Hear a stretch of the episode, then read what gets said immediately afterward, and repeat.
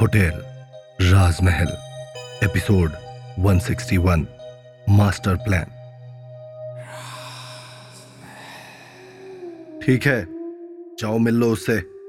और तुम उसकी इतनी अच्छी दोस्त हो ना तो समझाओ मल्लिका को, ऐसे ही किसी से शादी नहीं हो जाती। प्रिया ने घबराते घबराते कहा जी अंकल। मल्लिका के पिता ने आगे कहा तुम उसको अच्छे से समझाओ कि माँ बाप कभी अपने बच्चों का गलत नहीं चाहते, लेकिन इस मल्लिका के दिमाग में कोई बात ही नहीं आ रही है। अच्छे से दिमाग में डालो उसको ये बात। मल्लिका के पापा के मुँह से ये बात निकलते ही प्रिया ने जल्दी से हाँ में सर हिलाया और वो तुरंत मल्लिका के कमरे की ओर भाग गई। बाहर से दरवाज़ा खोलकर जब मल्लिका के कमरे में प्रिया घुसी, तब सामने का नज़ारा देखकर प्रिया की आँखें खुली की खुली रह गई। मल्लिका एक कोने में बैठी, एक धारदार चाकू से अपनी नस काटने वाली होती है।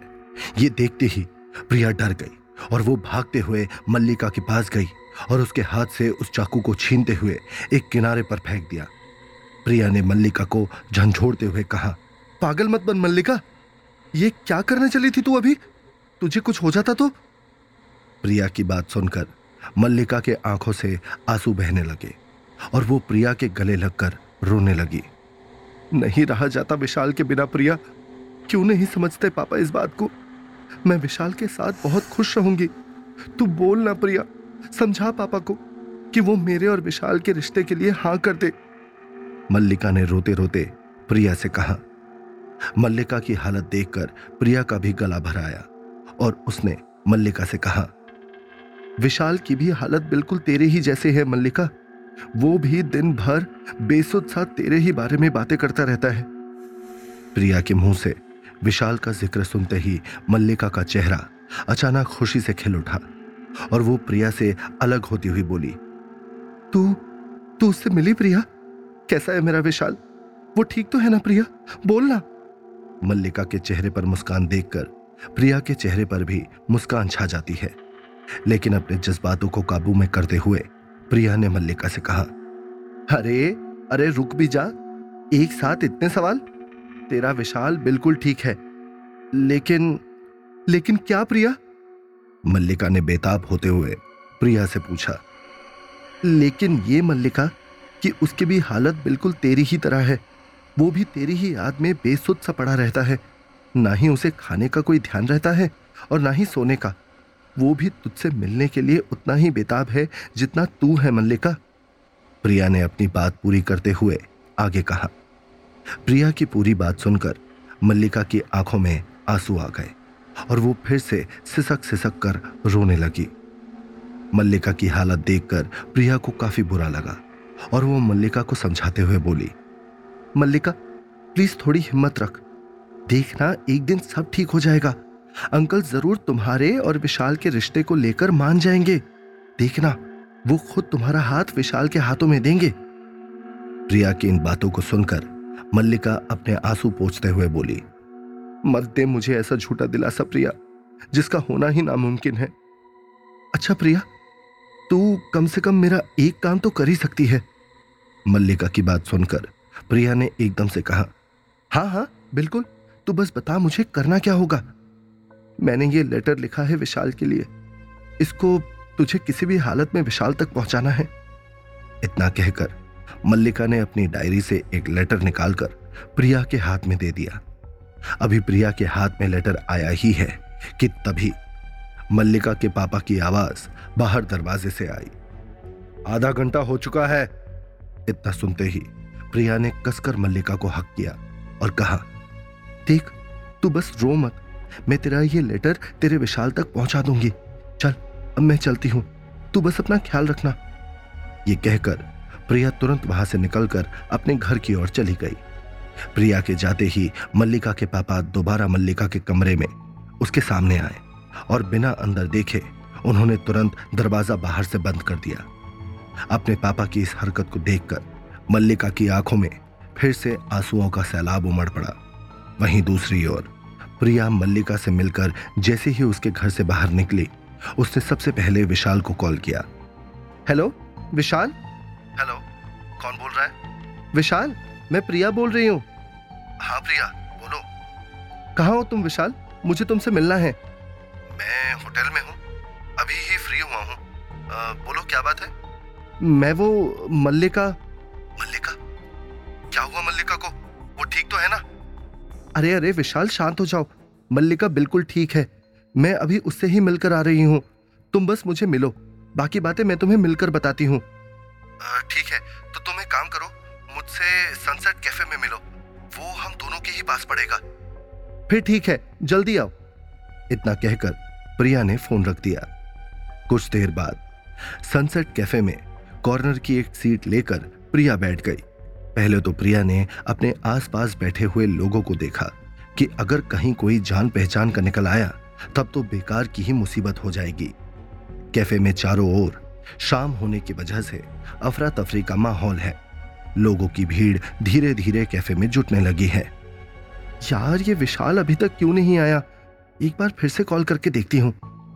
प्रिया ने अभी अपने आप से बड़बड़ाते हुए फ़ोन हाथ में लिया ही है। कि तभी उसे सामने से विशाल अंदर कैफ़े में आता हुआ दिखाई दिया। विशाल कैफ़े में घुसते ही प्रिया को खोजने लगा।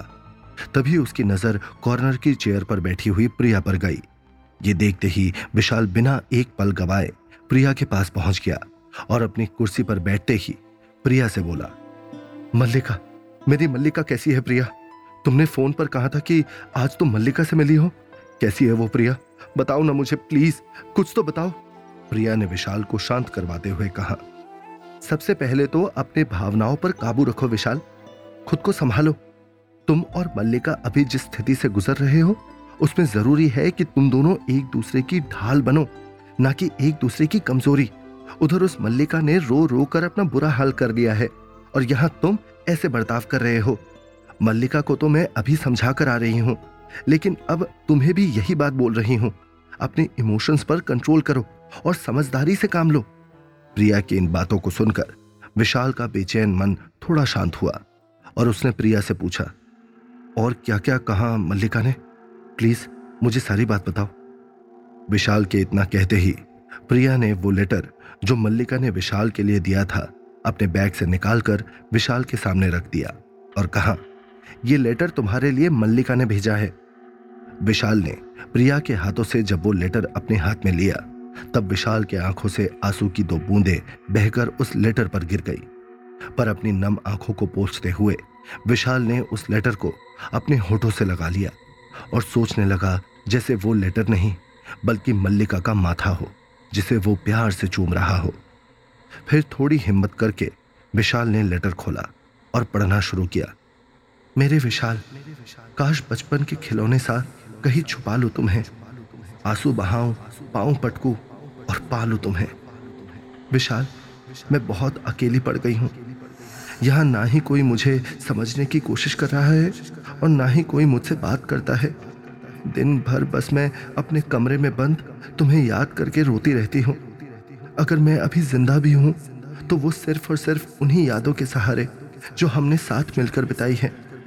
पापा तो कुछ भी बात समझने की कोशिश ही नहीं कर रहे हैं। मुझे बखूबी पता है कि वो मेरी बात कभी नहीं मानेंगे और ना ही कभी हमारी शादी के लिए राज़ी होंगे। इसीलिए बेहतर यही होगा कि मैं यहाँ से भाग जाऊँ। अब मुझे ये घर, ये मेरा कमरा सब कुछ काटने को दौड़ता है। ऐसा लगता है जैसे कोई जेल हो और मैं यहाँ की कोई कैदी। दिन भर बस तुम्हारा मुस्कुराता हुआ चेहरा मेरी आँखों के सामने घूमता रहता है। मुझको ले जाओ यहाँ से विशाल, प्लीज़।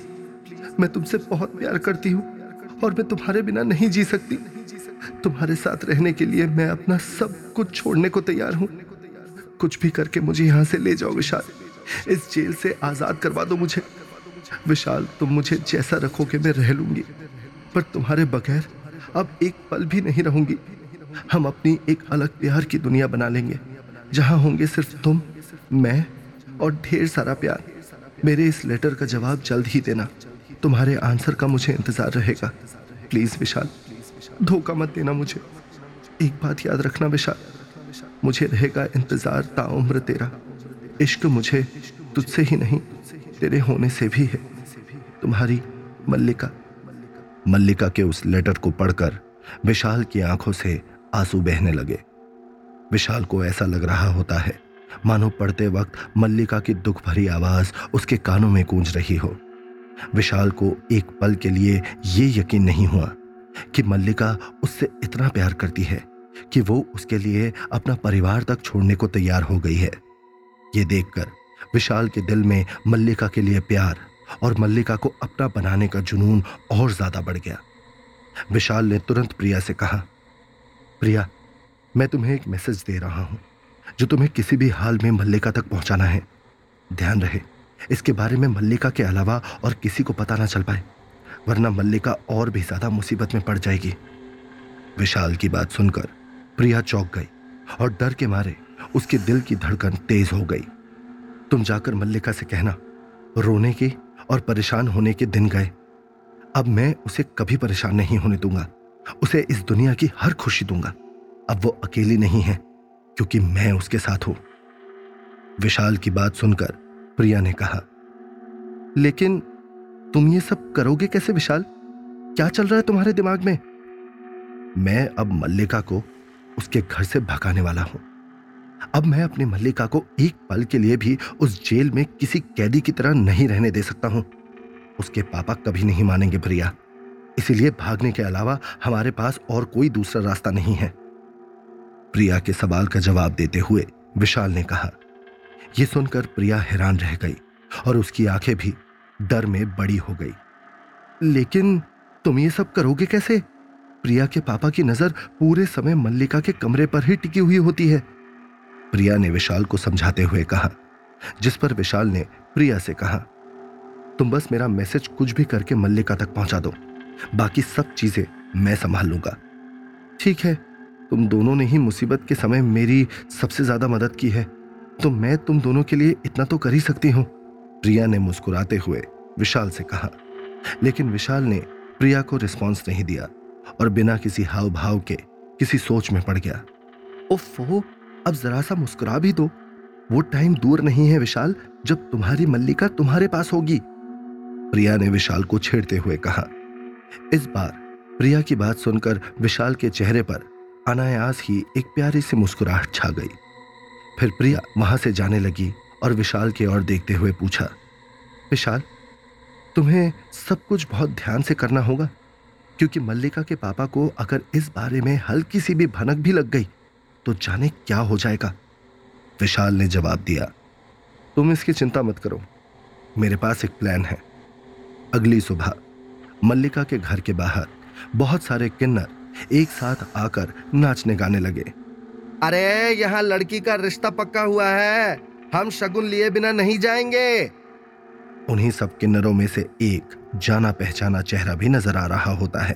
साड़ी पहने, बिंदी लिपस्टिक लगाए। ये कोई और नहीं, बल्कि विशाल ही है। तो क्या होगा कहानी में आगे? क्या चल रहा है विशाल के दिमाग में? क्या वो और मल्लिका मल्लिका के पिता की पाबंदियों के बावजूद वहाँ से भाग पाएँगे? आखिर कैसे निकलेगी मल्लिका अपने घर से? इन सभी सवालों के जवाब जानने के लिए सुनिए होटल राजमहल, सिर्फ़ पॉकेट एफ़ पर।